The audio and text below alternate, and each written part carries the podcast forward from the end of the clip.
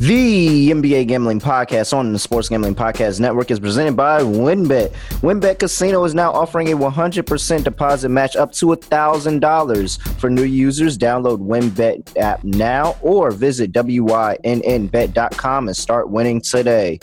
We're also brought to you by PropSwap, America's marketplace to buy and sell sports bets. Use promo code SGP on your first deposit and receive up to $500 in bonus cash.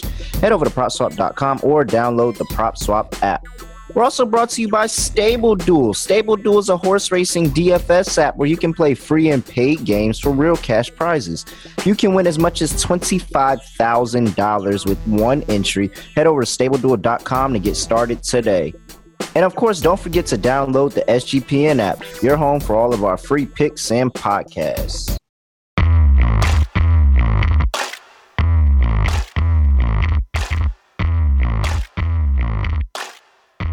Yes, sir. It's been so long since I've been here hosting on a Friday.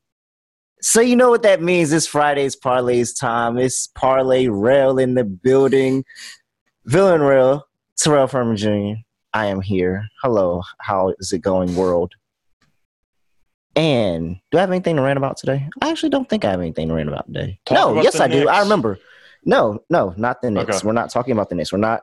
We're not talking about bad. You, we. I haven't introduced you yet. Don't talk yet. I haven't Okay. introduced you. Right. We're not talking about bad basketball. We're going to talk about the NBA is so freaking soft, man. Because the fact in this week we have seen that Austin Rivers ejection and the Khris Middleton injection last night is absolutely disgusting and terrible.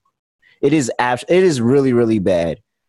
And I think Khris Middleton injection only looks worse because Bruce Brown took a fall, but he really didn't like he really didn't hit that man that like that hard at all. And he was checking on him the whole time. He knows that that was unintentional at all.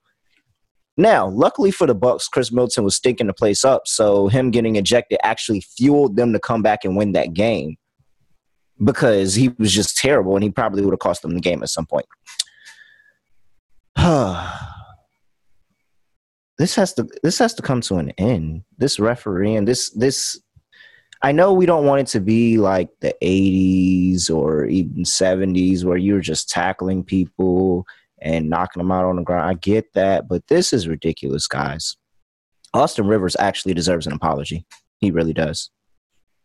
Now, before he, he interjected himself and tried to make me talk about bad basketball, I got my guy with me again, Scott Rochelle. Scott, what's going on? Nothing much. How's it going with you?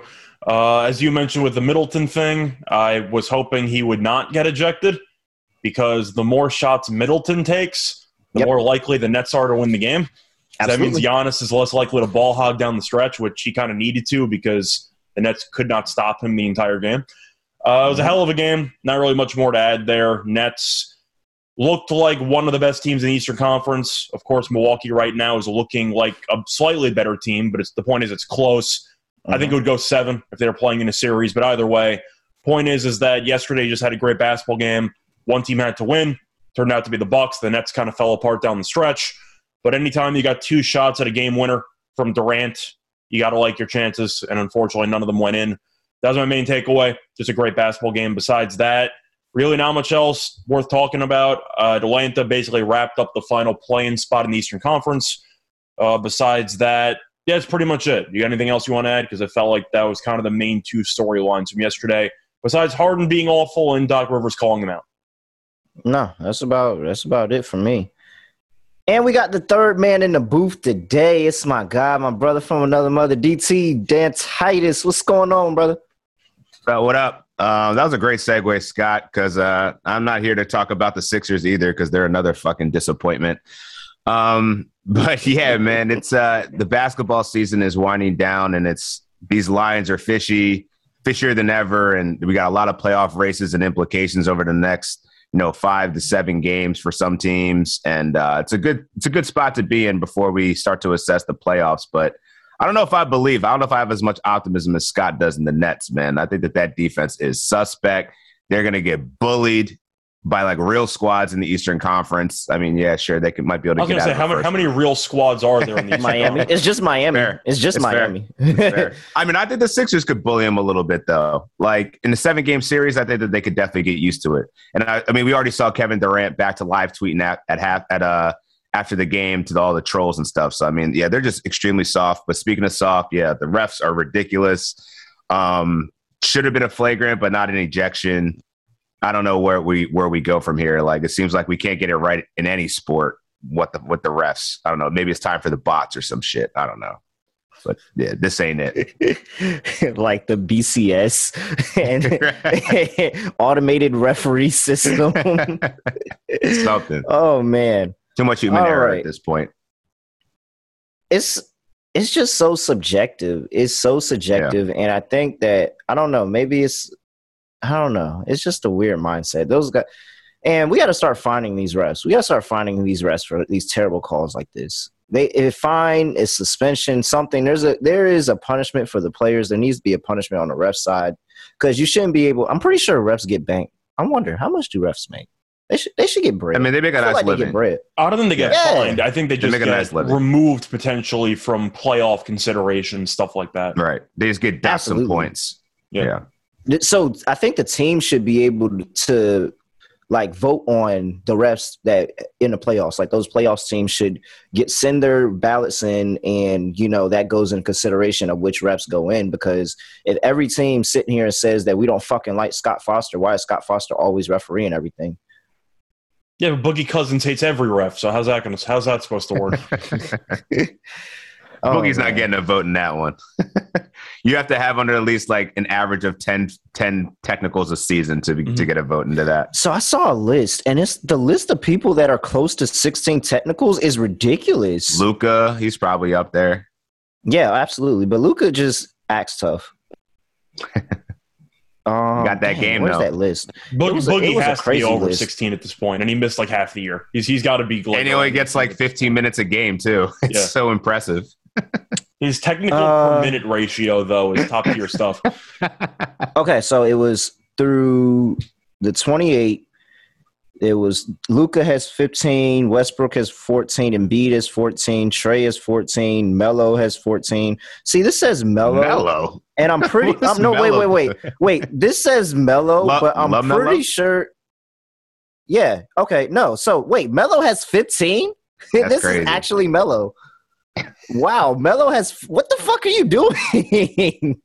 They're not good enough for him to have that many texts. hey, what is Melo doing with 14? What is he getting hyped the up on at 37 years old? I'm assuming that people he he keeps getting mad because opposing players keep picking on him on defense, so he just yells at every foul call he has against him. If I had to guess. Yeah.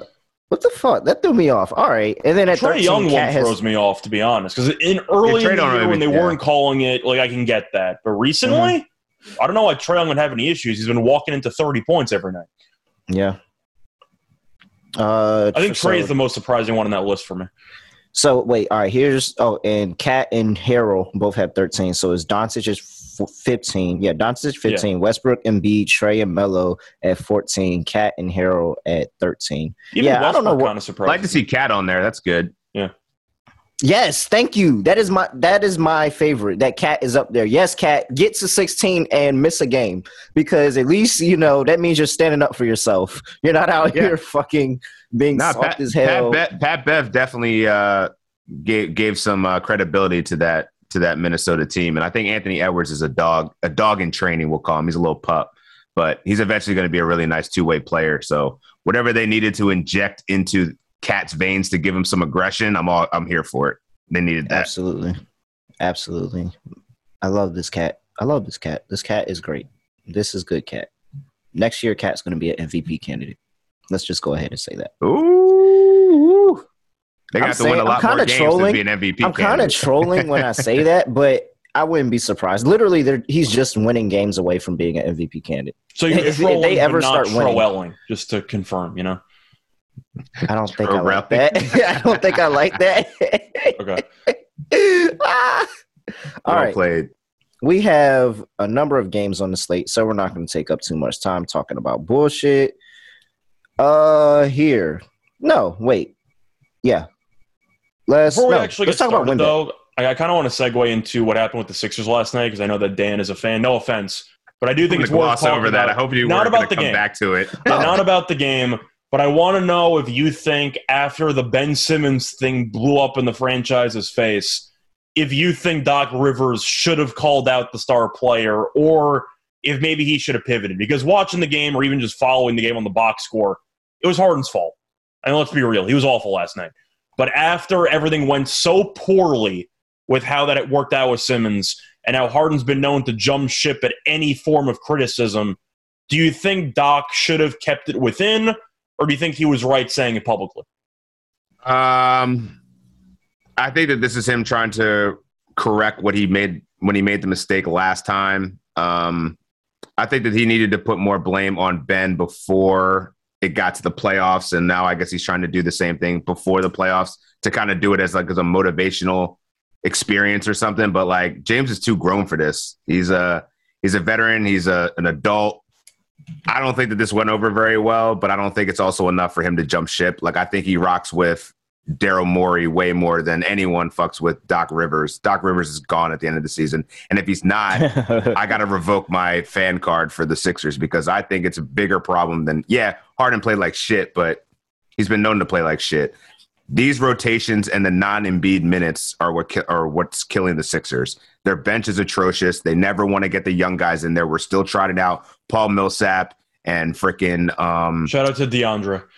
DeAndre. Yeah, exactly. We got DeAndre. Like, why is he even getting minutes at this point? Like, he's a shell of himself.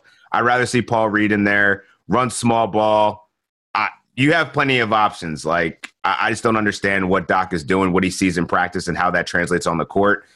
This team is in trouble because his leadership is sus, and it's been sus for years. We've known this. The only time he's ever won is when in Boston.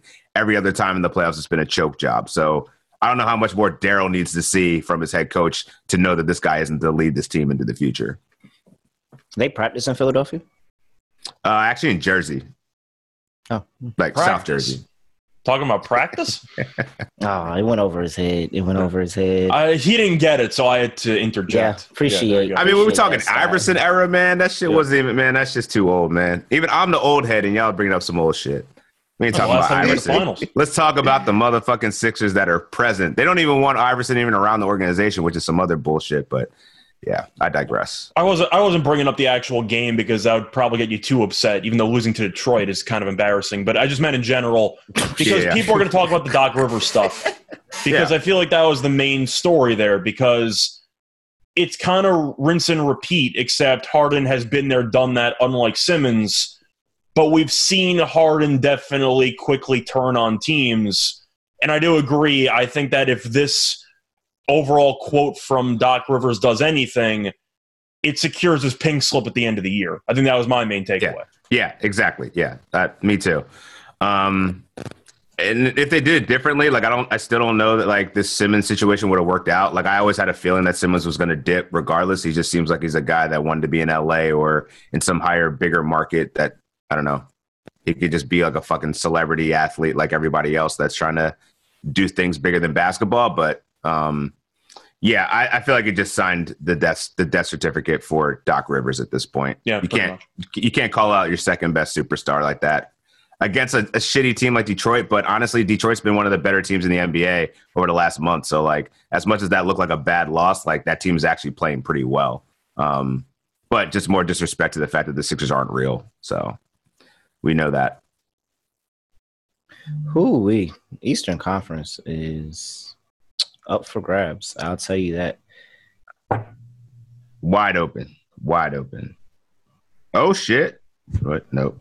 Oh no, no. Breaking news? Yes, no, No, so. no, no breaking news. No No. breaking news in baseball, but this isn't a baseball podcast. So No, what is it? What is it? uh, We got got traded from the White Sox to the Dodgers. Ah, the Dodgers, Dodgers get are richer. the Dodgers. Where does are LA like- come up with all this money in every sport? You know, Bobby Wagner signs for a sixty million dollar deal with the Rams. Yes, a couple days ago or yesterday or whatever. Like they used to be pulling money out their ass, man. Mhm. But that's tough. Who we? All right. Looking for the Las Vegas style casino fun in the palm of your hand? Look no further than WynnBET, the premier online casino from the five star Wynn Resorts properties, from classic table games to the best slots, thrills, and jackpots. WynnBET has everything you need for the ultimate casino experience. Sign up today and receive a 100% first deposit match up to $1,000. The WynnBET win hour is from 2 p.m. to 3 p.m. Pacific time. Better prices on select games. Anyone who has the WynnBET app is alerted right on the hour. Bet $500 on college basketball games Thursday through Sunday and be entered to win a two night stay at Wynn Las Vegas. For example, if a patron wagers $1,100 on men's college basketball tournament Thursday through Sunday, you'll be eligible for two entries into the prize draw 500, 500, two entries. There's so much to choose from, and all you have to do is download the WynnBET app or visit wynnbet.com to get started today. Offer subject to change terms and conditions at wynnbet.com. Must be 21 or older and enter and present in the state where playthrough wynnbet is available. If you or someone you know has a gambling problem, call 1-800-522-4700. And SGPN is at it again, this time giving away a $1,000 in their final four contest. Respond to 10 questions, and whoever has the most correct wins $1,000. To enter, just go to sportsgamblingpodcast.com slash final four. That's sportsgamblingpodcast.com slash final four. All right. Fellas, we have a one, two, three, four, five, six, seven, eight, nine, ten game slate. We got to get through this, and we're not going to take three hours to do it. First up, we have Dallas through going to DC, maybe a stop by U Street. And they're playing the Washington Wizards, where Dallas is laying eight and a half, two seventeen and a half on the total. Let's pull up the injury report here for the Washington Wizards. Vernon Carey Jr. is out, and Kyle Kuzma is still out for this game. For the Dallas Mavericks, we have uh Freak, is questionable with an ankle injury. Theo Pinson is still out with that finger injury. Hopefully, he's still on the bench. Trey Burke is still out, and Sterling Brown is still out. He's actually in health and safety protocols, which is funny because I can't remember. It's been a couple weeks since I've heard health and safety protocols. All right. Scott, let's start with you. You got eight and a half with Dallas in DC. What are you doing with it? You think I'm going to fade Porzingis in a revenge game? No, actually, uh, looking at the breakdown here, Dallas, of course, in better form. Washington, though, quietly been playing decent basketball recently. Uh, mm-hmm. Winning three of four. They haven't really played anybody. They beat Detroit. I know Jerami Grant got injured in the first quarter of that game, so that definitely helped. Golden State's been insanely terrible since Curry got injured. They lost to Chicago and they beat Orlando, and Orlando is actively tanking. So Washington's won three of four. Dallas has won each of the last three, beat Utah, beat Los Angeles, and then beat the Cavs. Kind of similar story. Of course, Dallas's three games are definitely better in terms of competition, but Utah, not very good. Cleveland's falling apart, and the Lakers are terrible. So the question is, I really want to lay nine on the road. I don't think I do. I think I'm going to take the points. I feel like this is a little bit too large. Dallas is a decent road team, 21 and 17. They're not amazing by any means on the highway, but I do think that this game will be surprisingly close. Washington's been, I said before, a little bit feisty recently. Porzingis, I think, will play well. And some of the younger guys have kind of stepped up. I know Avdija has been playing better lately, for example. But nine on the road, I'm not that attracted by it. I'm going to take the points. All right.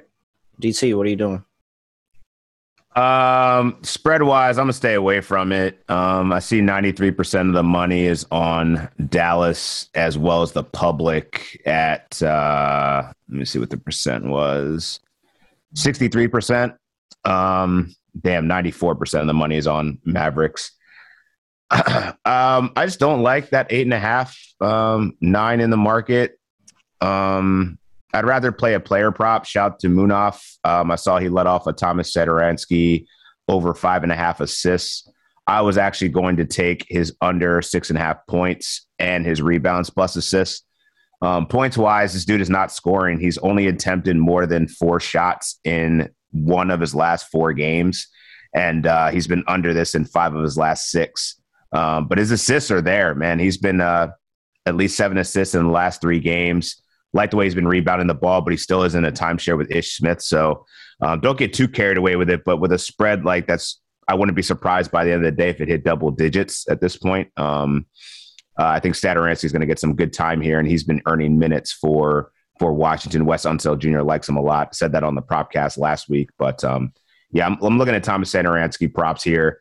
Luka, I think you could always there's always a case for him to um, bet his threes market. Um, I've seen it at three and a half. Um, definitely intriguing there because I, I, mean he could just get busy. Um, Porzingis is interesting in a in a revenge game, but I'm also waiting for Spencer Dinwiddie props to drop. Mm-hmm. He said some shit on Instagram uh, that was pretty much throwing shade at his former squad. So uh, I'm all for the revenge narrative. So if I can, whatever they want to drop those Dinwiddie props, I'm going to be on that. Terrell, how big of a Mavericks fan are you tonight? Oh man, I'm extremely big Mavericks fan, but if I ever had to say that there's a game that I'm really nervous for, and going into this final stretch is absolutely this Mavericks game, and it's because one, it's a pretty far road trip for to be playing this this game, and also the Mavericks don't do well where you can exploit the Wizards. If you exploit this Wizards team, you got to exploit them on the inside. You got to score in points in the paint. Well, the Mavericks are one of the worst teams in the NBA at scoring in points in the paint. So that is concerning, and especially because Washington has been a great three point defending team all season, even as recently as the past five games, where they are actually defending fourth best in the NBA, holding teams to under 31% from the no 31 point so holding them to 31.1% from the three point line. I think scoring is going to be at a premium here so i am on the under for this game but i will also take the eight and a half and i'm just going to hope dallas wins by like three or four.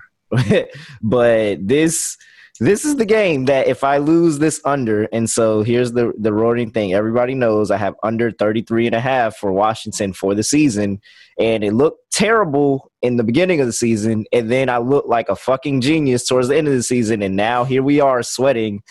But this is what I asked for. I wanted to sweat it out, and I wanted to sweat it out with one win left. I wanted to win this by half a game. So here we go. We'll see what they do. I may have a little bit of a hedge here in taking Washington money line because this is a really juicy money line, and I think Washington is actually really in this game. Oh, I'm hoping you do a rollover parlay. Whatever you win on this game, you just roll it over for the next one because you're looking at a six teamer right now. If you're going to lose this, this, uh, yeah, I mean, you're looking at a potential spot here where you can just parlay uh, Wizards. Just and actually, no, that wouldn't actually work. Never mind. I was, I was messing up the math on that. Sorry. Either way, and my bad. Either way, I am going to be tuned into this game, just say the least. All right, anything else for this one? Anybody got any nuggets? Oh, Luka, of course. I mean, the mm. thing about Dallas is that when it comes to scoring depth, they don't really have much of it. I know Luka has been going nuclear for the last couple of weeks. So if you think Luka can get you 30, 35, I don't mind Dallas to win and a Luka 30 plus points, probably somewhere mm-hmm. in the mm-hmm. plus 130 range, 150 range, maybe.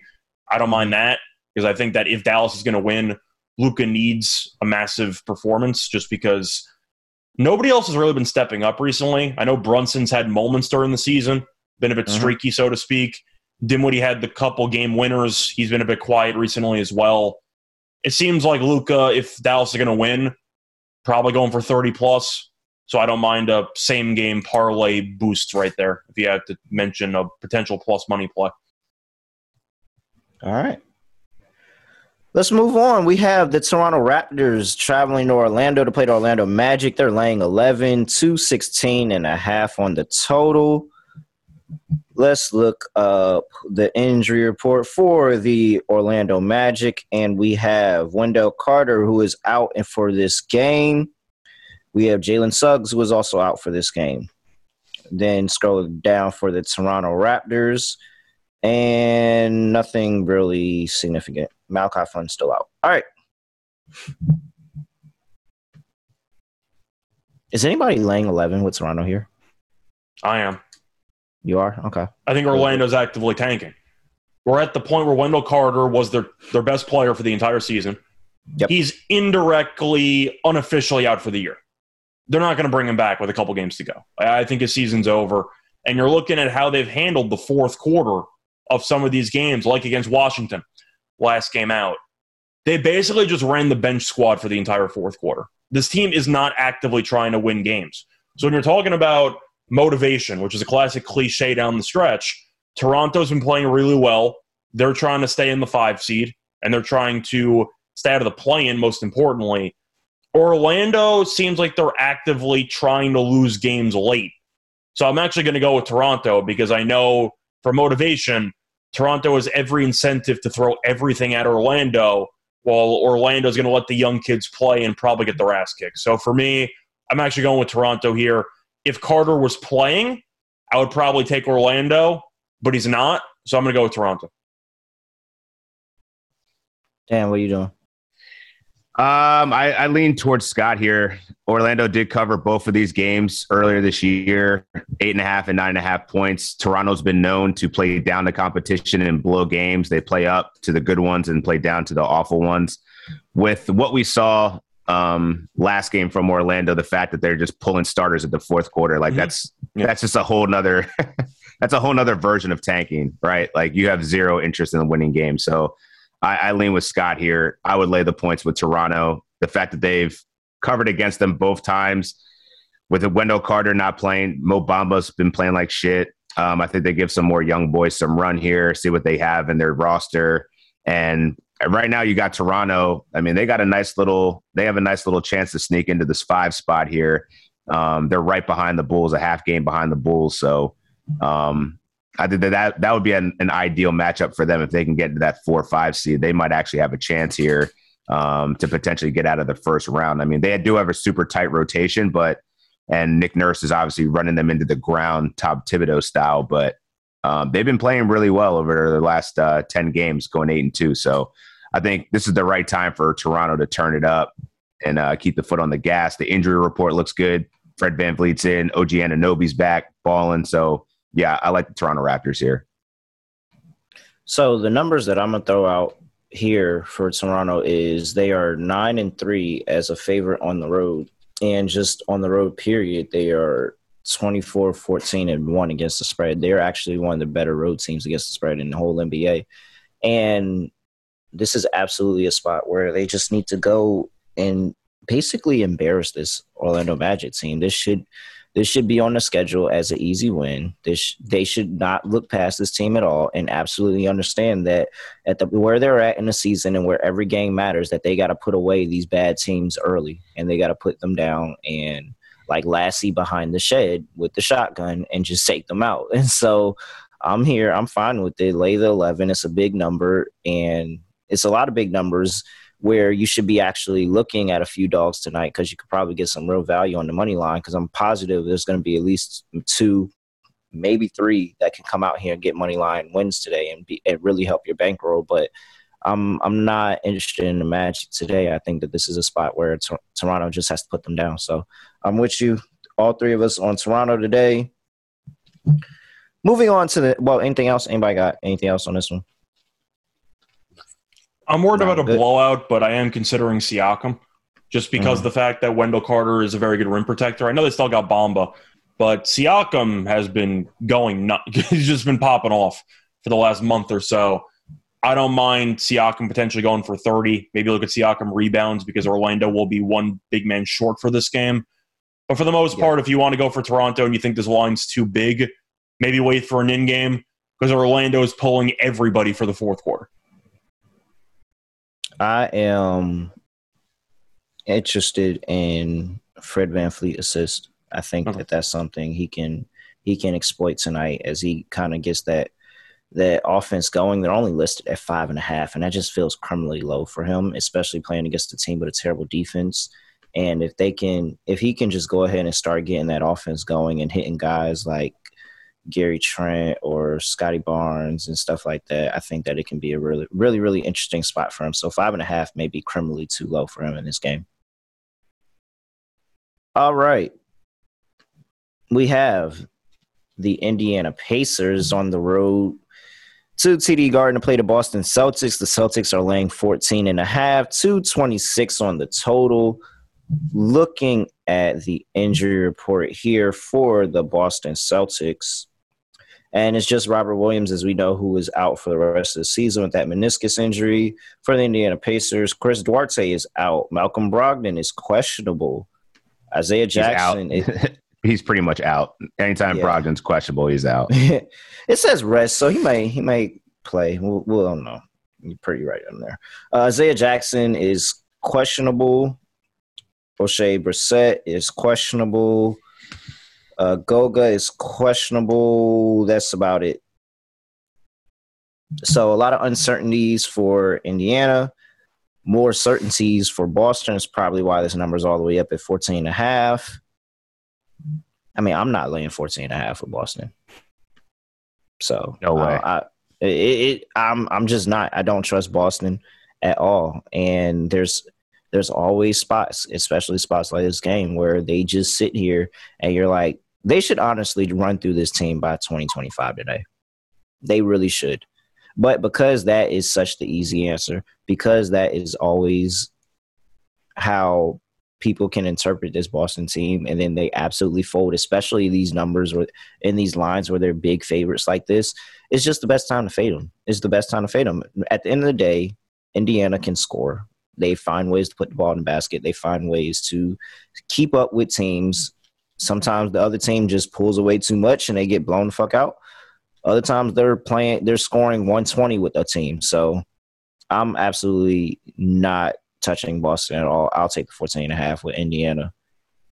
I like the team total over for Boston. I mean, Indiana's given up 130 pretty much every game for the last week and change. They can't guard anybody. Pretty much. So I, I, don't mind if you want to go for the for Boston. I'll just ignore the actual spread. Just give me the team total. I know it was 118 and a half last night. I actually grabbed it. I think it's up to 120 and a half right now.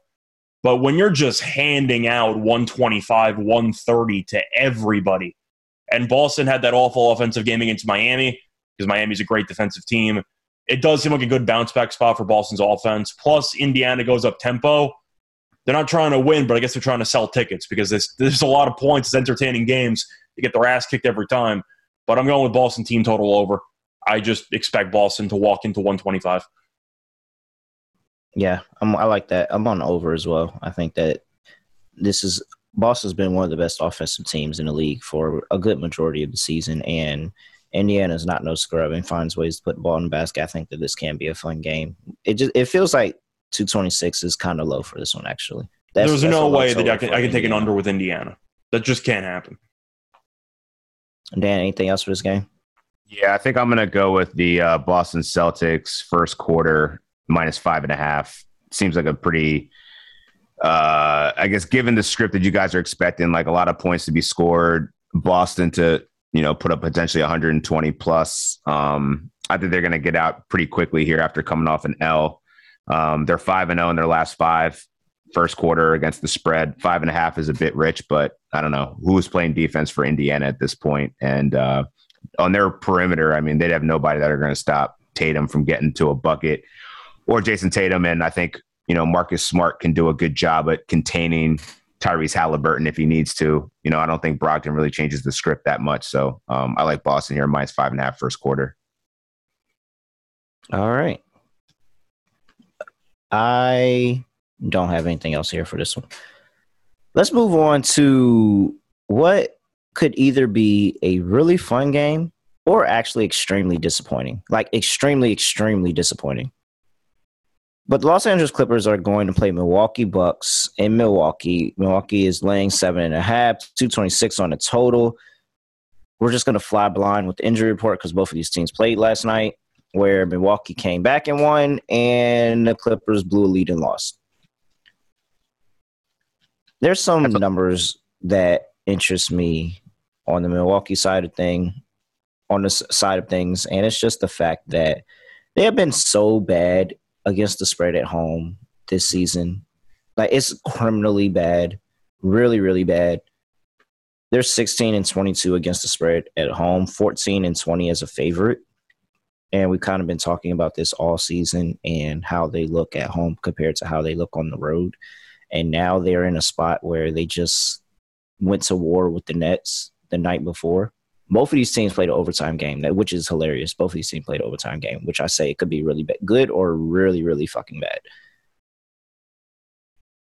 I personally am not touching Milwaukee laying seven and a half at home with their history of how they play games at home and the fact that this is a potentially a letdown spot for them and a get up spot for the Clippers.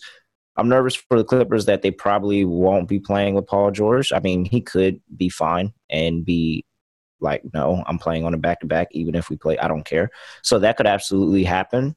But even if he doesn't play, over the past few weeks, we've seen guys missing their top guys and actually still go out there and have a really, really good game. So I may not be too worried about that. I think I'm just going to blindly take the Clippers seven and a half here.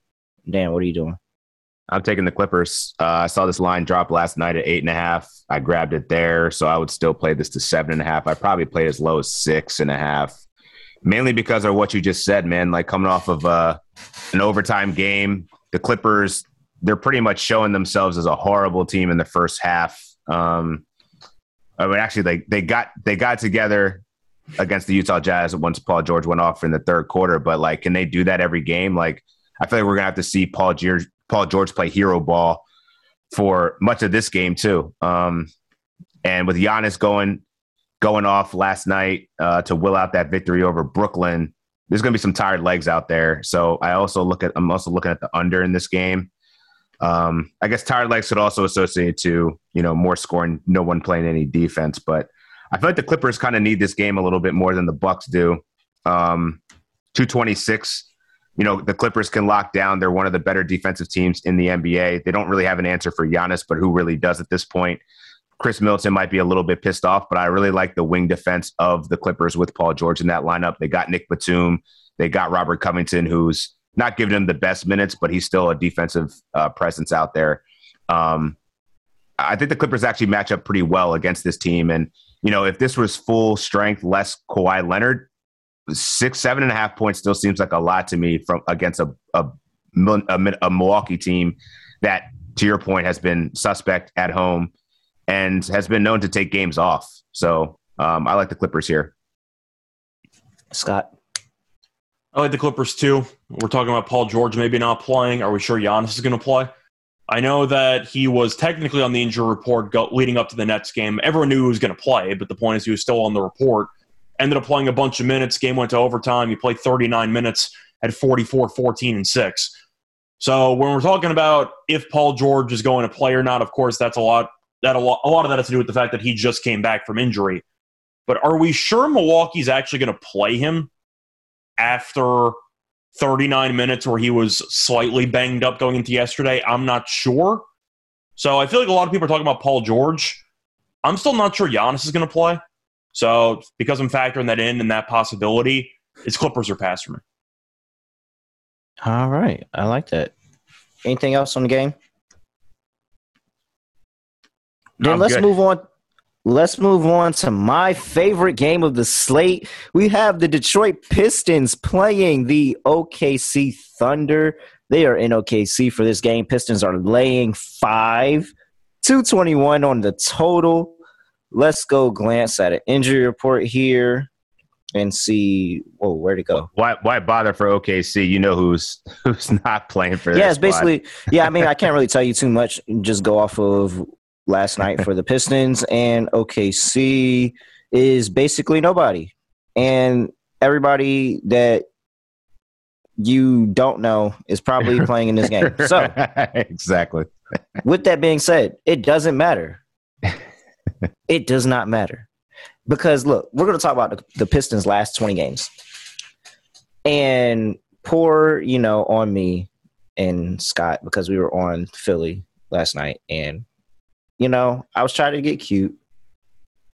I understood what the assignment was, and I'm going to follow the assignment tonight. Over the last 20 games, the Pistons are 18 and 2 against the spread. First of all, that is an incredible run. That is an amazing run. Yeah. And so they're 18 and 2 against the spread. During that span, as an underdog, they are 18 and 0. As a favorite, they are 0 and 2. I'm just gonna follow the formula. It's laid out in front of me. It's literally laid out in front of me. It's laid out there. I'm just gonna take the Thunder plus five. I'm just gonna take Thunder plus five. They, no matter how well the Pistons are playing right now, they should not be favored in games. They they are incapable of doing that. No matter what happens, no matter who it is, no matter how bad the other team are, they are incapable of being favored in games. So just don't do it. Just don't do it. And it's that easy. This feel, matter of fact, I'm gonna lock up OKC plus five against the Pistons. Is that is that easy for me? I'm not I'm not gonna think about it anymore. I don't care who's playing for OKC because at the end of the day, these guys just go out there. They literally just go out there and play ball because they have nothing to worry about because this possibly could be their only season in the NBA. So they're just going to go out there and, just hoop for a lot of them. So I'm not worried. Not worried at all. I'm just going to fade the Pistons as a favorite. I'm not laying five points in the Pistons. So that's a, that's a lock for me. OKC plus five. Scott, what are you doing? For this one, Detroit screwed me last Friday. I tried to take them as a favorite against Washington, and they kicked my ass. As for the actual performance by Detroit recently, they've been better. Oklahoma City beat Portland, who was missing arguably more people than Oklahoma City. So shout out to Portland for finding a way to do that. Uh, lost to Atlanta. You know, everyone expected them to get buried. Lost to Denver, covered. So they kept that game close. But uh, I mean, on paper, Detroit's the much better team. They're on a back to back though with travel, and Oklahoma City, as you said, really has nothing to lose. I'm assuming the public's all over Detroit here, so I'm going to go with Oklahoma City. I don't know okay, why anybody in the public would be betting on Oklahoma City. Yeah, I mean, there's no who is running to the who is running to the ticket booth with their money in hand, their hard-earned dollars, their hard-earned dollars to run to the ticket booth and say, "Put this on OKC right now." My clients, that's who, because I'm telling them to bet OKC. this, this, this, this is why we're DGen Nation, right? I mean, Scott nailed it. Fifty six percent of the money is on the uh, is on the Pistons uh, it actually just went to 54, but only 18% of the money is on the Thunder. So, yeah, I'm. uh You mean you I'm mean going, the bets, right? Uh, the money, the money. Okay. No, no, he, he, meant, he meant the bets. Yeah, he meant the bets. You so, said fifty. Yeah. you said fifty six percent of the money is on the is. oh, the, sorry. Yeah, 54 percent of the bets is on the Pistons. Eighteen percent of the money is on the Thunder. Okay, cool. Yeah. So I'm gonna put my money on the Thunder here. Much like you said, Rel, follow the trends. And uh, if you look at Detroit over the course of the season, they've only been a favorite five times, and they uh, cover the spread two out of those three games. So um, the Thunder, they got a bunch of no-name people, but they're at least playing hard at this point on a back-to-back and traveling. As Scott said, I think that that's uh, a spot to fade them. And as hot as they've been, one of the best teams in basketball covering against the spread. Um, there's always those times where you just play down the competition and uh, yeah, I think we'll see a good game out of Alex Pokusevski, little Theo Maledon. Um, I'm here for it. So yeah, I'm gonna take the. I mean, might might as well be bold here. Take a little sprinkle, a little thunder on the money line at plus 165. Um, yeah, I just don't have much faith in the Pistons. Like these guys have the same record. Granted, they have been playing great over the last month, but uh, I think this is a letdown spot for sure. I can't lay with a team that's eight and thirty on the road. Straight up, I just I just can't do it. and it's so crazy because the Thunder are so bad at home, so bad. But ATS wise, they're still one of the best teams in the NBA. hmm So it's like two. It's two terrible, two horrible here, horrible, horrible game teams.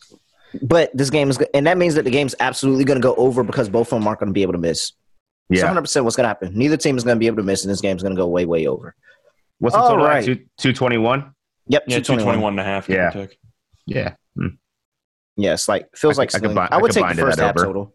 I would yeah. I would take the first half total. I think both of these teams come out firing. All right. We have the Sacramento Kings playing the Houston Rockets in Houston. This is the second game of a two game set for them where the Sacramento Kings took the first game and they pushed this three. This line is back at three again for the Sacramento Kings. 234 and a half on the total. Let's take a peek at the injury report here for the two teams. For the Sacramento Kings, as you know, De'Aaron Fox and Sabonis are out for the rest of the season. And for the Houston Rockets, we have where are the Houston Rockets at? There you go. Alfred um, Alperen Sengun is questionable for this game. He didn't play in the last game. And Dennis Schroeder is out. Eric Gordon out. Like they, Eric Gordon, Dennis Schroeder, and Christian Wood are all set down for the rest of the season. It should be partially because of injury, probably more because they have a lot of young guys that they need to evaluate. So why would you play them? I mean, it's simple for me. I'm just going to take the Rockets in the back in the back to back game set. Um, they'll split, and the Rockets were very good in that first game. Probably should have came out with a win. I'm just going to take them in the second one. I'm with you. It's the same exact idea. I know. I know that I backed Houston on the second out of a, of a of a two game set there against Portland the other week, but I mean Portland's a different caliber. I mean, I mean that's that was just an auto play for Houston because Portland's that bad. But you had a nail biter in the first game. Uh, Kevin Porter Jr. I believe had 32 with a triple double there, so he was definitely great in that game. Mm-hmm. Sacramento's winning a few too many games. They might have to sit down Davion Mitchell for the rest of the season because they're trying to tank and yet they keep winning. But for me, I'm looking at a spot where Houston at home almost pulled out the win the first time around. I think they're going to split. I do like the over in this game. I know there has been over money. It's a, it was one of the weirdest, fi- uh, I'd say, final quarters of a game where they combined to put up 32 points in the fourth quarter and the game still landed 239, which I don't know if I've ever seen before. That's almost impossible. But I like the over. I expect a lot of points. These teams don't guard anybody, and the pace should be there. I think my favorite play on the game is the over, but I'm going with Houston because I do think at home for the second game of this two game set, I think Houston finds a way. I just don't think Sacramento should be laying here. Pick 'em makes sense. That first game was a toss up. I'm taking Houston. DT, what you like? Yeah, I think Scott's right in the fact that uh, there's just too many points being laid for Sacramento, a team that's not going to be featuring their best players either. Um, I think I give the slight talent advantage actually to the the Rockets here. They did push last game. Uh, I do lean the over because these teams won't be playing a lot of defense, but I'll likely stay away from the spread because I don't trust either team. Um, Jalen Green could have an off night. Kevin Porter Jr. could easily have a bunch of turnovers and an off night. And uh, Davion Mitchell's been looking great. So I'd actually, I'm more interested in his player prop points and, and assists at 29 and a half. Bit rich, but I would play it. I don't know that I want to play it at 30 and a half, but there still are some 29 and a halfs in the market. Um, he's just been cooking, um, running that offense, scoring at least 20 in his last three. And he's getting at least like eight or nine dimes there too. So um, I think he's going to have another big game in a in a up tempo, high pace um, affair that we got lined up here. So yeah, really like Davion Mitchell in this matchup. I think the Rockets have to get this game has to have better production from everyone else because that game was a lot of Jalen Green and Kevin Porter Jr. and no one else. Mm. Yeah. And so I, I just can only expect them to get more balanced production from everyone else and probably still a really good game from Jalen Green. I wouldn't be surprised if the Rockets blow the Kings out tonight. I'm not gonna lie. All right. Let's move on. We have a battle of the top two teams in the West, which would be, you know, one of the more interesting games until you got to the injury report and saw who's actually playing in this game. So we have the Phoenix Suns laying seven and a half in Memphis, playing the Memphis Grizzlies. Total is sitting at 229 for the injury report for let's start with the Phoenix Suns because that one is a little less extensive. JaVale McGee, JaVale McGee is probable for this game, and Cameron Johnson is probable for this game, so they could have a full staff. Now, the fun part is when we look at Memphis. For Memphis, Tyus Jones is doubtful. Jaren Jackson Jr. is doubtful. Desmond Bane is doubtful, and Steven Adams is doubtful. And as we know, John Morant is still out. Seven and a half. I mean, that's the that's that's their starting five basically. um, Dillon Brooks is the only one that is playing for that starting five all year for them. Is anybody touching the Memphis Grizzlies here? I'm taking Phoenix. Phoenix apparently is under the belief that resting or preparing for the playoffs is just an overrated experience because they've clinched the one seed, they've clinched everything, they have the best record in the league, and yet they're still running out Chris Paul, Devin Booker, and everybody for 30 plus minutes a game. Whether they should, it's a separate story, but based on the fact that Phoenix somehow got even healthier because Cam Johnson, who was really good before he got injured, and JaVale McGee are back, and Memphis is resting everybody. Memphis recognizes their destiny, which is a two seed and a division title because they already won that. So they've kind of just slowly embraced the fact that they are going to somewhat coast to the finish line. That's kind of the gist that I got from the actual announcement of all the injuries for this game. I'm taking Phoenix because Phoenix actually cares about these regular season games that don't really matter. And the fact that Phoenix is totally healthy and Memphis is missing four out of the five guys in the starting five, I think Phoenix runs them out of the gym. I think Phoenix wins this game by 15. Dan, you you feel the same sentiments? Um, I don't actually. Um, I'm actually gonna go with the points of seven and a half. Man, this line is fishy to me. Like, if you got four of your five starters and you're only laying seven and a half points, I don't care how good your Mhm. defense is.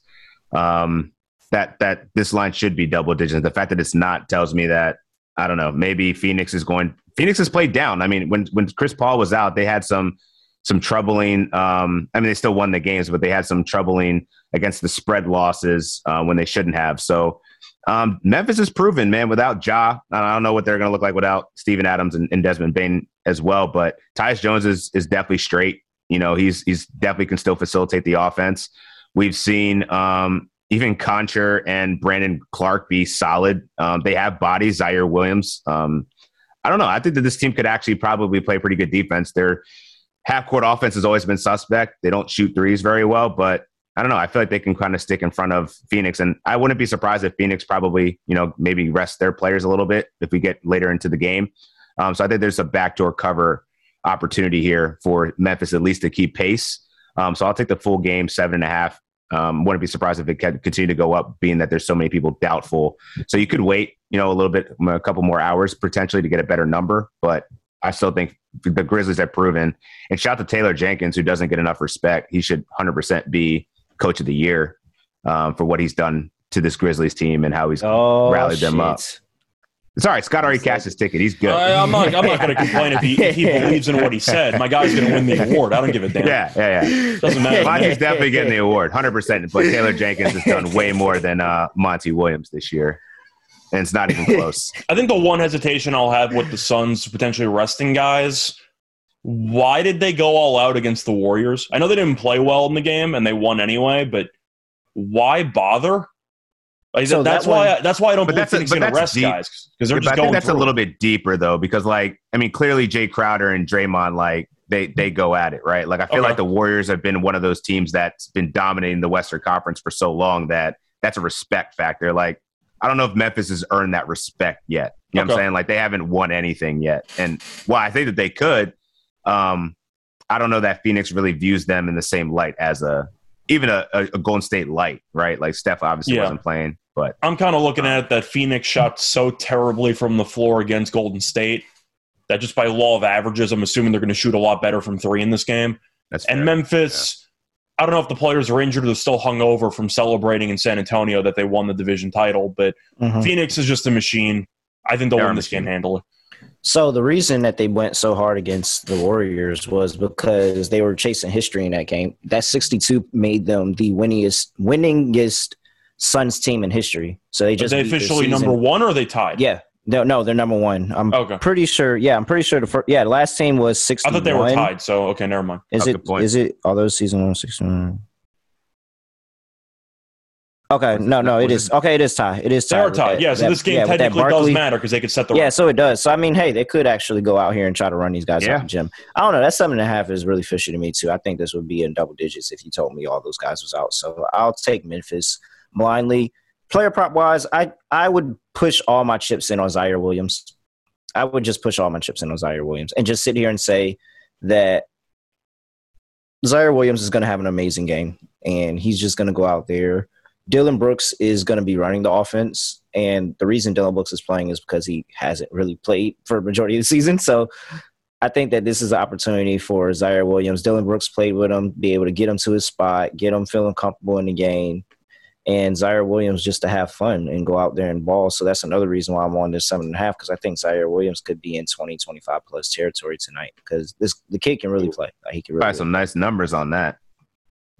Yeah, I think probably for, I think for props, I'm looking at Memphis's big men, uh, either Tillman or Clarke potentially for a double double because with Adams being out, they really just don't have many other guys, and Adams is so good at rebounding that he definitely I don't want to say hogs numbers away from his teammates, but without him in the lineup, I think Clarke should do a lot better on the glass, and because they're benching so many guys, Clarke might get a season high thirty something minutes tonight. I don't mind a double double there.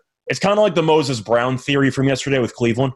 I know Yep. his double double was around plus 450, which I actually cashed yesterday. But when you're missing so many guys in a specific area, no Jaren Jackson, no Steven Adams, and you need other guys to step up, you know Memphis is just going to give them the full green light to play as many minutes as they want. I think that the double double prices for Tillman and for Clarke are undervalued. so I don't know. I just feel like Phoenix money line is going to be one of the most popular. Like, you know, Yeah, it just seems like a people that just no-brainer, play- right? Yeah, I think people are gonna just it. go play all those. You know, lay it's minus two ninety five. That's going to be one of the most popular parlay piece, pieces today. It should be. And like I said, we've seen we've seen these games where people just not played their stars and just won games, just found ways to win games, especially as of late. So we'll see what they do. All right. Let's we're moving along here. Oh crap. Wait, I, I lost my screen. What's the next game? Oh, there we go. Of course, that's why I lost it because this game doesn't matter. Well, it does matter to one team. We have the Portland Trailblazers on the road in San Antonio playing San Antonio Spurs. The Spurs are laying 15, 231 on the total for the San Antonio Spurs. Their injury report. We have, where'd you go? There you go. Romeo Langford out. Bates-Diop is questionable. And Doug McDermott, ankle sprain, out for the rest of the season. If you they're 31 and 45, and they're laying 15 points. So, but the reason they're laying 15 points because, and it's just funny. I don't think we've actually said this list in a couple of weeks, so I'm just going to go ahead and just say the list. Justice Winslow, Eric Bledsoe, Josh Hart, Anthony Simons, Yusuf Burkage, Trendon Watford, Damian Lillard, Joe Ingles, Cody Zeller, Nassir Little are out. Jesus Christ. It's not good. It's not good. hey man i'm not laying 15 with fucking the San Antonio, the melatonin basketball team i'm not laying 15 with them i don't care and i'm actually they're playing so they're about to play a two game set and i'm actually hard pressed to say that i actually think that portland will steal one of these games because it just seems like such a no-brainer it just seems like such a no-brainer that the Spurs win these two games. I've actually watched it on on a network earlier, and they were talking about how the Lakers had to worry about the Spurs because the Spurs were going to absolutely win the two games against the Trail against the Trailblazers coming up, and even further cement themselves into that 10 seed spot. It's I've just seen this team fold. I've seen the Portland Trailblazers go on the road and beat the Milwaukee Bucks. I've se- this same Portland Trailblazers squad that had nobody. They've gone on the road and beat the Milwaukee Bucks.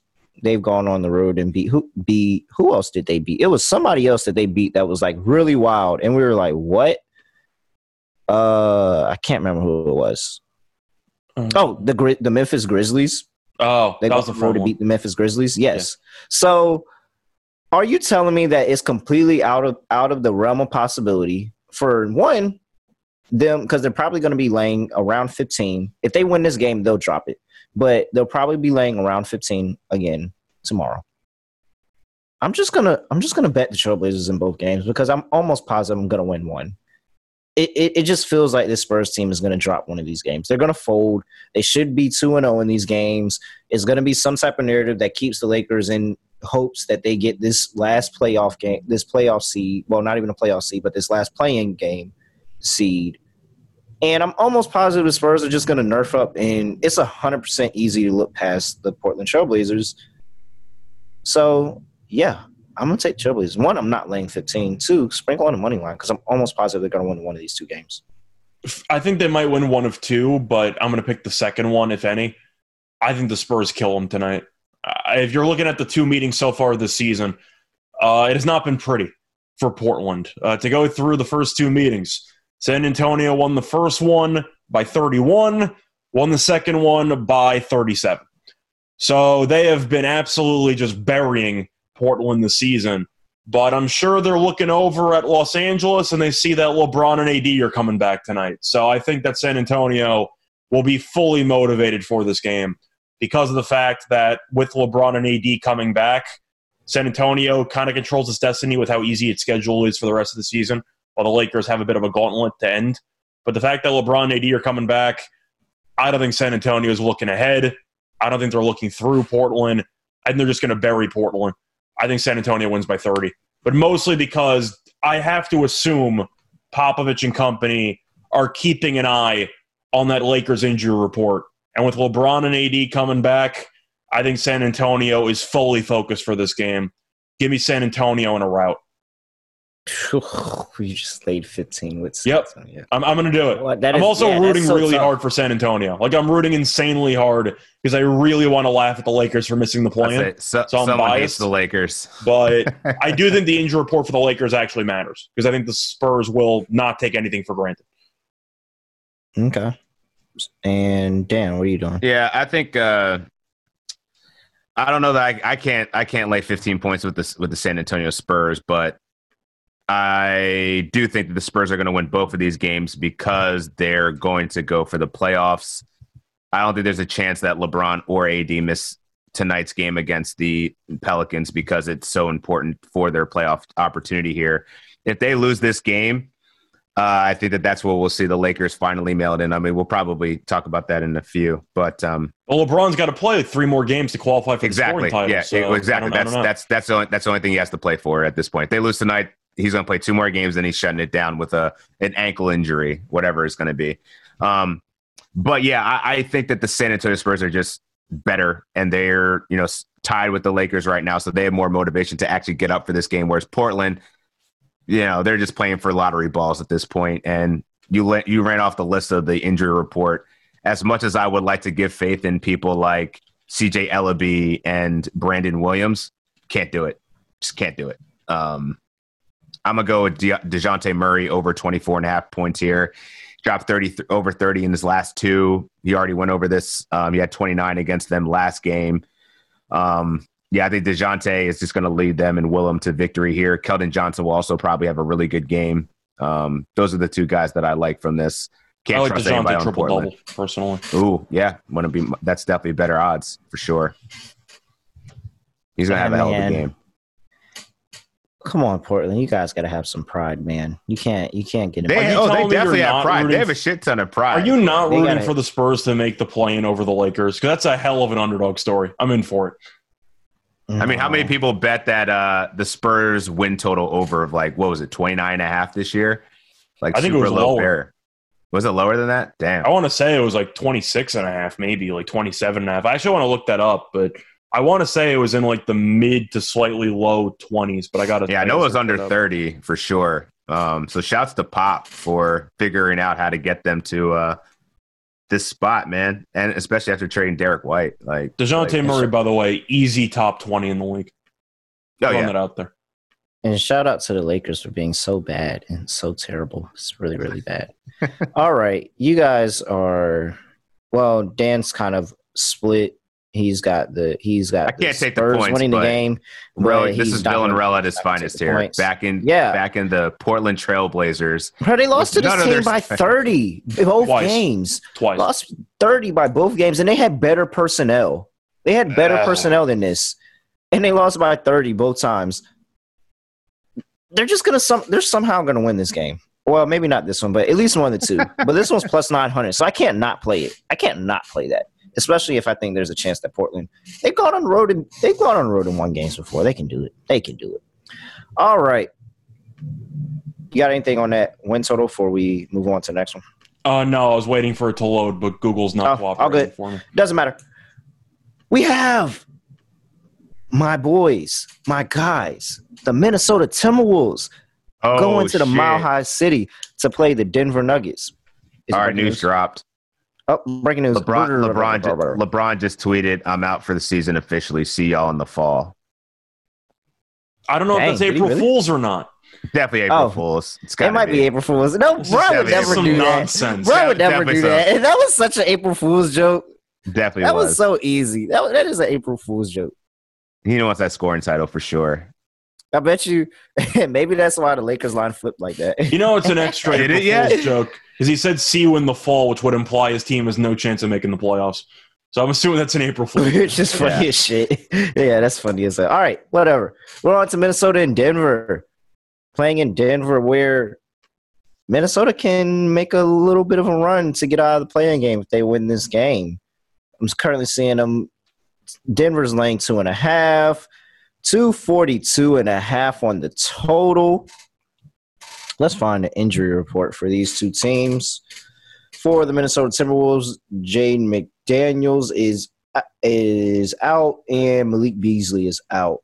For the Denver Nuggets, Can we say, by the way, that Minnesota is like in the middle of an implosion, or is it too safe? To, is it too early to say that? Is it a D Russell implosion? Because I feel like he's the one that's really Could be. I'm just right now. saying, when you're trying to stay out of a playing game and you lose four or five, it's a bit of a red flag. Yeah, slightly. Tough, it's been tough competition playing the Mavericks twice, the Suns, the Raptors, the Celtics. It hasn't been easy. Don't get me wrong, but Real quick, losing finish up the four or five report- here. It's a little bit concerning. That's Real quick, finish stretch. up the injury report. JaMychal Green is questionable for this game for the Denver Nuggets. Mike Porter Jr. is still out. Jamal Murray is still out. All right, back to talking about the game and the questionability of the Timberwolves. Yeah, they definitely have uh, folded away a great opportunity with the Nuggets and the Jazz sliding. I, I 100% agree with that, and I'm disappointed in my boys, my team, for doing that to me. But I think this is a spot because Denver is really bad at home as a favorite. I actually don't. I actually have made a lot of money just fading them as a favorite at home. And it feels like if they're going to wake up, they're going to wake up for this team here. So they lost the last two. They were against Eastern Conference foes, the Raptors and the Celtics. And I kind of get it a little bit, but they have a chance here to not only get a win, but to feed a loss to the Denver Nuggets and then also make this push for the last four games that they have coming up on their schedule and trying to see if they can find their way out of the play in because they have the Rockets, the Wizards, the Spurs, and the Bulls on the road. So that's essentially four bad teams. I think that there that is op- ample opportunity for them to win four straight and put themselves in a really good position, but they have to win this game here tonight, or they can just go ahead and seal their fate and lock it in. So I'm on the Timberwolves here. I think Timberwolves are going to show some grit tonight. You guys know that KAT is my guy. KAT's been having a great season, and Jokic doesn't apply any type of pressure defensively at all. So I think KAT's going to have an amazing game here. Is the question that you know was alluded to earlier is what is D'Angelo Russell going to give you? Is D'Angelo Russell going to be a hindrance to this team, or is he going to aid this team, or is he just going to keep them afloat? And that's pretty much where it's at. Uh, hopefully, this slump, Anthony Edwards went through this slump with this team for a little while, and they regressed for it. And now D'Lo's in a little bit of a slump. So hopefully, these guys get it going towards the end of the season. I find this total extremely confusing to me. I understand that both teams offensively have a lot of talent, and Denver's been playing some high scoring games recently. But we saw this with the Nets Bucks game yesterday. Totals in the 240s, and we were expecting playoff type atmosphere, totals too high. I got to assume it's a similar story in this game because both these teams need this win. I think this total's too high. I understand that you might think Minnesota's going to force some up tempo play and everything like that, but with teams that need to win games, you tend to see a bit more of a grind. I got to like the under here, don't I? This is a must win game for both teams, in my eyes. Yeah, this is a playoff game. I think that this is going to have playoff basketball atmosphere. And for So, playoff 100%. atmosphere, I'm not assuming you're going to see 240 plus points. I like the under. Yeah. Dan, what you like in this one? I'm gonna take Denver here. Um, I've been taking Minnesota in this slide, man. It's been a rough ride, and I just can't. I can't trust them right now, and it's I don't know. I, I think the best player on the court is clearly Nikola Jokic. He's proven it. I think he continues to put the foot on the gas. He's got his team playing better, even though they've been sliding a little bit. They haven't been sliding as fast as the the Minnesota Timberwolves. I think they're just they're a more um, battle tested team. This game certainly matters and has somewhat of playoff implications. Like I wouldn't be surprised if you know they could, based on the seeding and how the play in tournament goes, you know these guys could see each other later down the line. But um, yeah, I mean, I think uh, Denver pretty much already controls their destiny right now. They're pretty much teetering with the uh, the Utah Jazz, so it's not like they don't need this game. You know, if they can get into that five seed, um, you know, potentially, you know, they'll have a matchup against, I don't know, potentially either the Warriors or the Mavericks. I, I don't know if that's better or worse, but um, I, I don't think that they're going to want to lose this game here. Um, yeah, I just I think it's a little short actually. Um, now, I don't think that the Timberwolves have proven lately that they're worth, you know, um, any more than than three points. So the way Denver, I got to back the MVP and Joker in the Joker. Um, I am also going to take a D'Angelo Russell player prop under. I'm going to take under 16 and a half points. He's, He's done in two of his two of his last 10.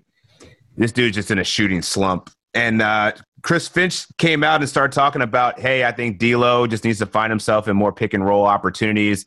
And then D'Lo was like, I don't really drive, so I don't know like what kind of answer that is, but that's not really a ringing endorsement of someone that wants to uh, get out of their shooting slump. He's just going to shoot his way out. But um, against a Denver team, I mean, I know they got length on the perimeter. I, I could see them definitely disrupting D'Lo a little bit.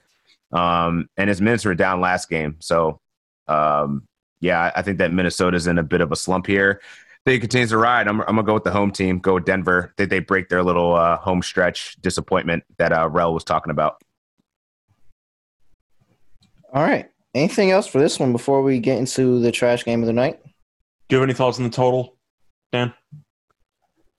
I agree with you. It's I, I think the under is certainly attractive, just given uh, how much Minnesota needs this they've been playing, you know, outside of this last like five games that they've had, they've been one of the better teams in the post All Star break. So they can play defense. Um, so I see this one being a little bit more scrappy than we would normally expect. I mean, I'm looking at Denver's games recently. They had the huge track meet game against the Suns, the huge one against Indiana, but Indiana doesn't guard anybody. No, no. The thing is, if you have a total in the 240s, people might think in today's NBA, you know, it's not that much, but you have to remember that's more than 60 points per quarter. And if you're yeah. if you're expecting a fourth quarter in a playoff type atmosphere where it should be an absolute war in the half court, one bad quarter is going to kill you. So I'm looking at the under. we saw this last night. We saw this last night with the Nets and the, yeah. the Bucks, and they went to overtime and still didn't get there. Still went under, yeah. Yeah, still went under. So 100%. I'm on under here. That's actually one of my play, favorite plays today. Okay, Let's talk about some bad basketball. We have the New Orleans Pelicans going to play the Los Angeles Lakers. The Pelicans are currently laying minus two, and it's 230 and a half on the total. For the New Orleans Pelicans injury report, clean. Nothing, nothing of note. For the Lakers, this is the return of Anthony Davis. He plans to return in this game.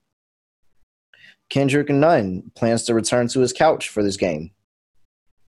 LeBron sounds like he's gonna play. He could be April Foolsing us. He could not. This could have been an elaborate plan of him to drop this on April's Fool's Day, and everybody think it was a joke, but he was actually dead ass and 100 percent dead ass. So we'll it could see. go the opposite. He faked it just to drop 40 tonight. Yeah, absolutely.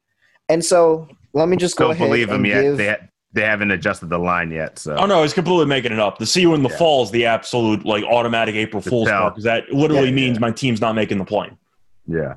So, I mean, how many times have we seen the Lakers in must-win games? Like, how many times have we sat here and said this is a must-win game for Laker? Like, they have to win this game right here. Yeah, it's been great. And this is literally this is literally a must-win game.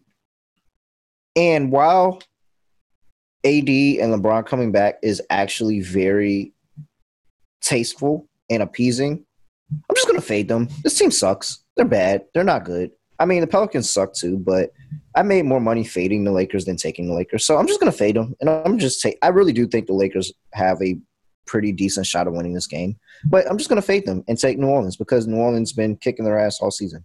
Just to ask, by the way, do you actually think New Orleans sucks? How about I, say, I, don't Orleans, think, I don't think they're that New Orleans bad. isn't that bad. No, Yeah. I don't. No, I don't. I don't think New Orleans is actually good at all. I think they're actually just fool's gold, and Wow. yeah, it's the moment. I think it's. I, I truly think it's the moment, and it's the moment of they got the big trade. They're going. This team.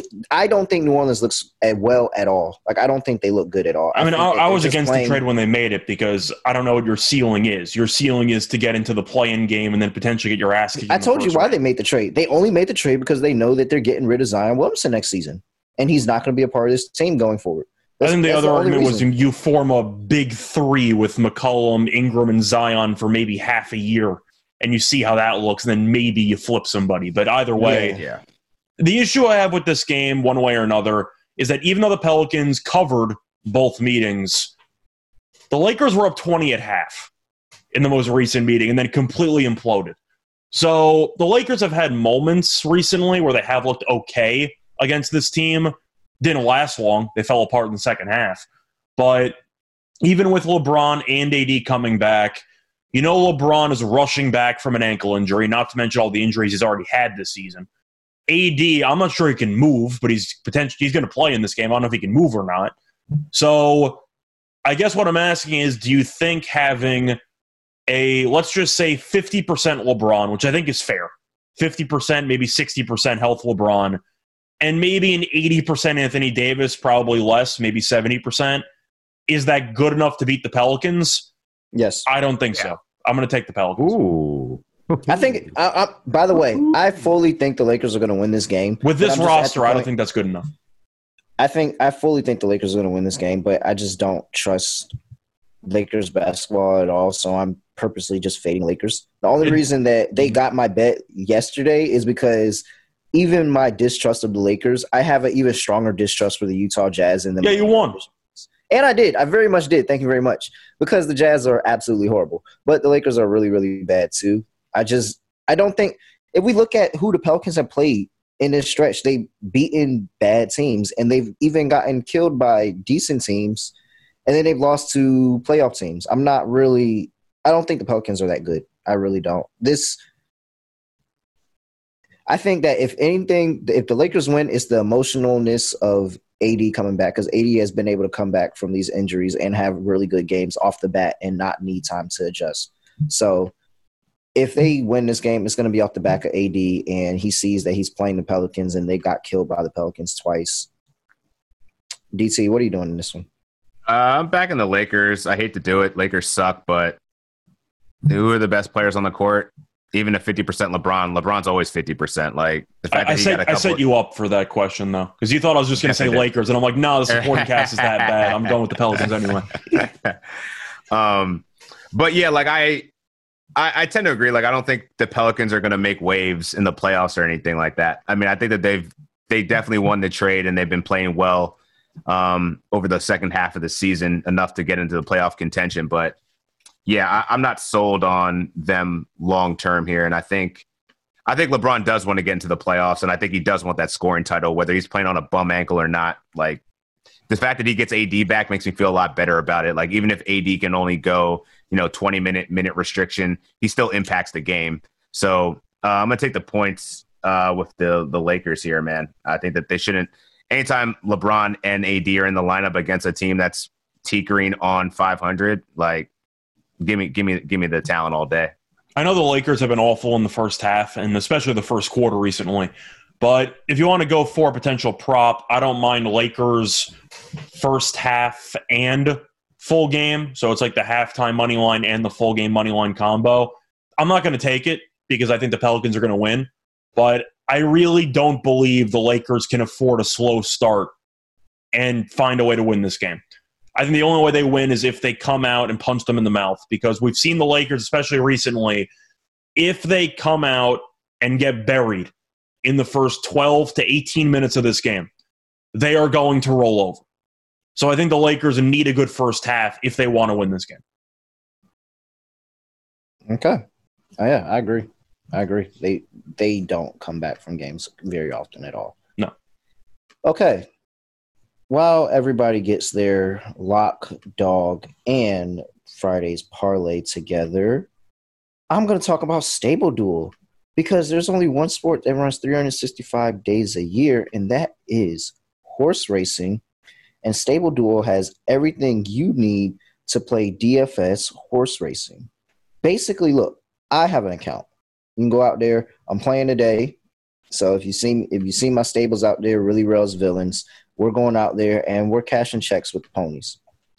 So basically, what you do is you pick your horses, build your stable, and you can play against others and move up the leaderboard. You can win as much as twenty-five thousand dollars with one entry. Don't know anything about horses? Don't worry. The app gives you clear data on which horses to select. Build your best strategy. It's free to download at StableDuel.com. Multiple games are offered each day with free weekly games that tracks all over the United States. Again, app, create your account, and start building your stables today. Download now at StableDuel.com and see how many winners you can pick in your stable. See you in the winner's circle. Play, race, and win. We're also brought to you by Prop Swap, where America buys and sells sports bets. The Final Four is set, and Prop Swap is your place to cash in on the big dance. Last two weeks, prop stalkers have been making thousands of dollars buying and selling college basketball teams. You can always find the best odds on PropSwap because you are buying directly from other bettors like yourself. Then, after you, when you make your purchase, you can either go for the win or you can resell your bet and lock in a profit at any time. Like Patrick from New York, who sold his thousand dollar 35 to 1 Houston championship ticket for $6,000 on prop swap. Patrick got a six uh, five, plus five thousand dollar return on his ticket, and the buyer got the best odds in the country. Go to propswap.com or download the free PropSwap app. PropSwap has fantastic features such as filtering listed tickets based on the best value, a free activity fee to stay in the know of all the big sales and the red eye tickets for sale, a loyalty reward program that turns your ticket sales into extra bonus cash, and a first deposit cash match use promo code SGP on your first deposit. and You'll get a free deposit match of up to $500. Join the real sports betters on PropSwap where America buys and sells sports bets. All right, Lock Dog Fridays parlays. Scott, what do you have for us today? So I came into this podcast immediately thinking I was just going to do Celtics team total over and call it a day. However, I'm going to pivot a little bit. I'm actually going to go with the under in the Nuggets and Timberwolves game. I know there's been a lot of money on the over. I think it's been way too much money. But I do expect a playoff atmosphere between two teams that really need it. And we saw what happened with the Nets and the Bucks yesterday. We know the Nets defense with Kyrie is on pace to be the worst defense in the history of the NBA. And yet it still actually kind of did decently, at least for a portion of the game there, because of the slow pace and the actual atmosphere there late I expect a close game between Minnesota and Denver, but 142 and a half. You can go through the meetings this season. Uh, the first two meetings, first one landed 184, second one landed at 231, third one landed 245, but Minnesota shot 49 plus percent from the floor, 42 plus percent from three, and you had 67 points in the fourth quarter. So you had a massive outlier fourth quarter, which sent it over. 242 and a half for a playoff atmosphere. I think it's way too high. I think this game lands in the 230s. I'm taking the under. All right. What's the what's your dog? So my dog for this one, I really didn't like many on the card to be honest, but I might surprise you a little bit here. It's not going to be the Clippers because they killed me yesterday. I can't believe they lost to Chicago. They absolutely just choked that game away so hard. I can't do it. I know one of you is going to take Oklahoma City, so I'm not going to do that to you. I'm going to take Houston. I think that the second game in a two game set where the first game came down to a final possession, the fact that Sacramento's favored again, I think, is a bit concerning because I do think these teams are pretty close. But Houston's at home. They are the more talented team. Porter did what he wanted. Green's still very good. And Houston's bench is not terrible. I'll take Houston at home on the money line at plus money against a Sacramento team that's atrocious on the road. Give me Houston. All right. Wait. so over before you go, Dan, I'm just go ahead throw this information out because it happened over the course of while we were while we were recording. So the Bucks Clippers game. Let me just go ahead and rule and tell you everybody that's been ruled out. Paul George is out. Marcus Morris is out. Nicholas Batum is out. Reggie Jackson is out. Brandon Boston is out. Giannis Antetokounmpo is out. I was right. Let's go. I said Giannis would Khris be out. Let's Middleton is out. Khris Middleton is out. Jrue Holiday is out. Brook Lopez is out. So do with that information as you want. The line is now plus four. Do so you start taking Clippers money line because you've seen them come back from 37 down with nobody before. So you're just going to take the Clippers, yep. right? Dude, this is the Clippers roster beforehand. Minus That's like what, what Reggie Jackson. Like, give me them eight and a half that I just that I bought out last night. I'm feeling great about that. Shit. Hell yeah. All right. That also could have gone easily the other way if Giannis and Khris Middleton and Jrue Holiday were playing. I would. Hey, Giannis not playing though. I'm going to pat myself on the back for yeah. just a random hunch. so, Scott, do you have a Friday party? Oh, uh, if you still do I have one? It, if you still need to work it, it's cool. Uh, yeah, I, am going to work that out while you guys uh, right. do your lock and dog. Dan, what's your lock and dog? Uh, so I'll start with my dog. I'm going to go with the Memphis Grizzlies seven and a half against the Suns.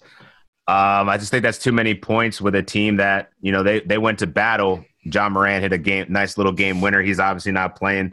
They're playing with scrubs here, but I think that the Memphis Grizzlies have one of the deepest benches in the league right now. They've been holding it down without their superstar. They're not going to be with Desmond Bane or Jaren Jackson Jr., which is certainly going to matter. But I think this is a good time to get Dillon Brooks, a dog himself, um, some reps uh, with this second unit.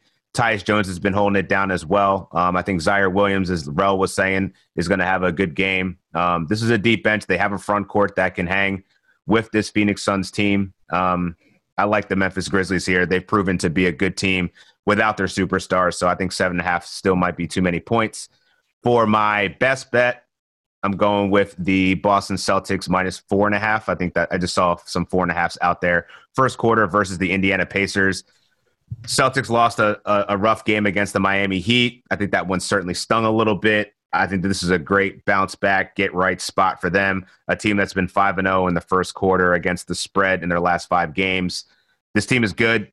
You know, they're still adjusting without Robert Williams, but no problems or issues having Al Horford, man the uh, front court as well as Daniel Theis. I think we'll see Jayson Tatum and Jaylen Brown both get busy on that perimeter. Buddy Hield plays no defense. Malcolm Brogdon, maybe he plays. More than likely, he doesn't. So I just don't see a lot of scoring output on the Indiana side that they're going to be able to keep pace with this uh, Boston Celtics team. So I'm going to take four and a half with the Celtics. And I got my parlay for you as well. Let me just run into that. I'm going to take the Lakers money line plus 100. Take the Boston Celtics money line first quarter. Grizzlies seven and a half, and Toronto Raptors money line pays out five to one. Let's go. All right, I like it. Okay, we have a lot that is going on here. This slate actually annoys me. Okay, for my lock, I'm gonna go Toronto minus eleven. Yeah, the the fourth quarter thing is really just what seals the deal for for me with the Orlando Magic, and Toronto quietly has one of the best offenses in the past five games. So I'm just gonna go ahead and bank on the better team, just routing Orlando all the way through here. Give me Toronto minus eleven. That's my lock for my dog. Of course, I have so many options to choose from, so many things to tell you.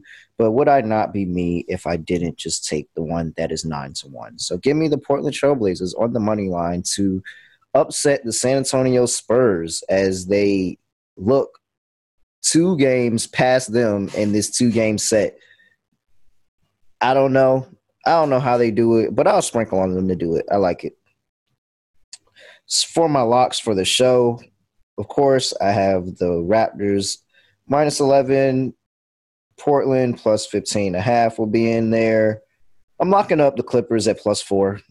even though the odds change. I'm locking them at plus four because this team, this has literally been the team that they've been playing with all year.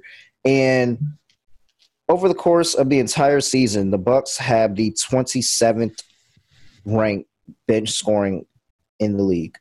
27. In the past five games, they're at 24. Their bench is absolutely atrocious.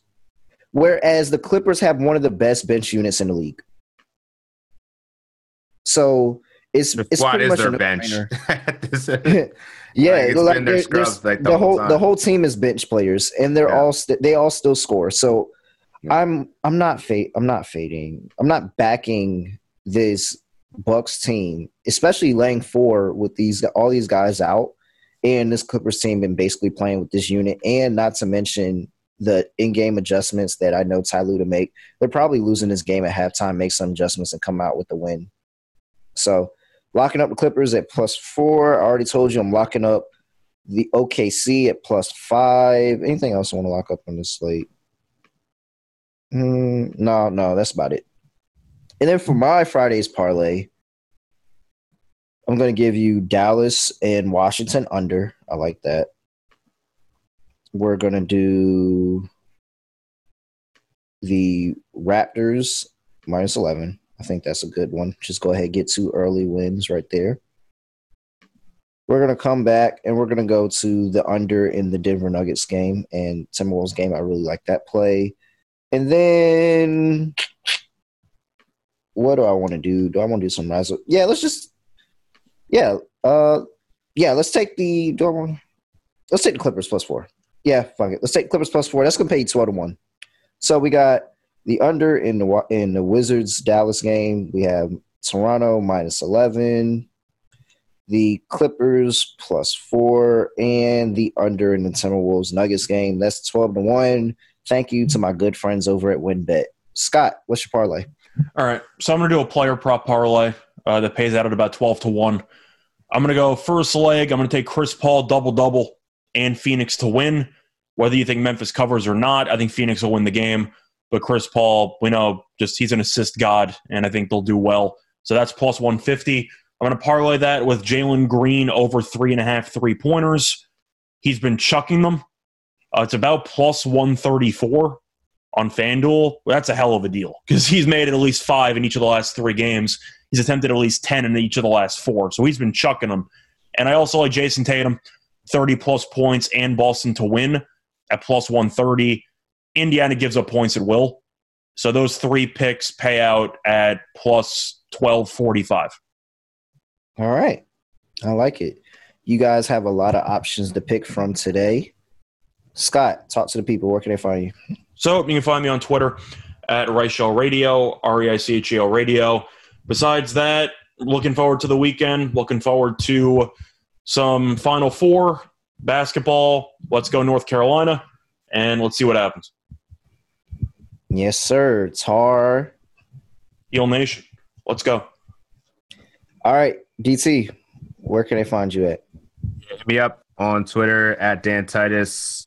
Um, listen to the Buckets podcast for any other betting recommendations. Fantasy season's over, so um, yeah, not doing that podcast anymore. But I will be on the Propcast later today, talking football. So never too early to talk uh, NFL trades and off season. We got the draft coming up, so a lot of good shit coming from SGPN for that. And uh, yeah, like Scott said, Final Four weekend, repping the Hokies. So fuck Duke. Let's go UNC. I got a ticket for Kansas to win it all. So hopefully uh, that comes to fruition. But yeah, man, expecting a good game out of uh, both both great matchups that we could ask best matchups we could ask for for Final Four. So I'm excited to watch it. All right. And you all know where to find me at really real underscore underscore Instagram and Twitter, where I am having an incredible week in picks, top five in tally site for NBA picks on the week. Join the Slack channel sg.pn slash Slack. Hop in there, talk with me, talk with Moon. I'll talk with all the guys as they go and watch this either really good or really bad NBA slate. It's going to be one or the other. I think it's going to be really good because it's going to there's going to be some upsets, like a nine to one upset for the Portland Trailblazers, and that's how I'm going to end the pod because I don't have any other way of ending the pod because I am not good at this and I have no idea of a really cool catchphrase that people will say and repeat all the time as I end the pod. So I'm just going to end the pod like this. We are out. Basketball, give me, give me, give me the ball because I'm gonna it. Basketball, give me, give me, give me the ball because I'm gonna.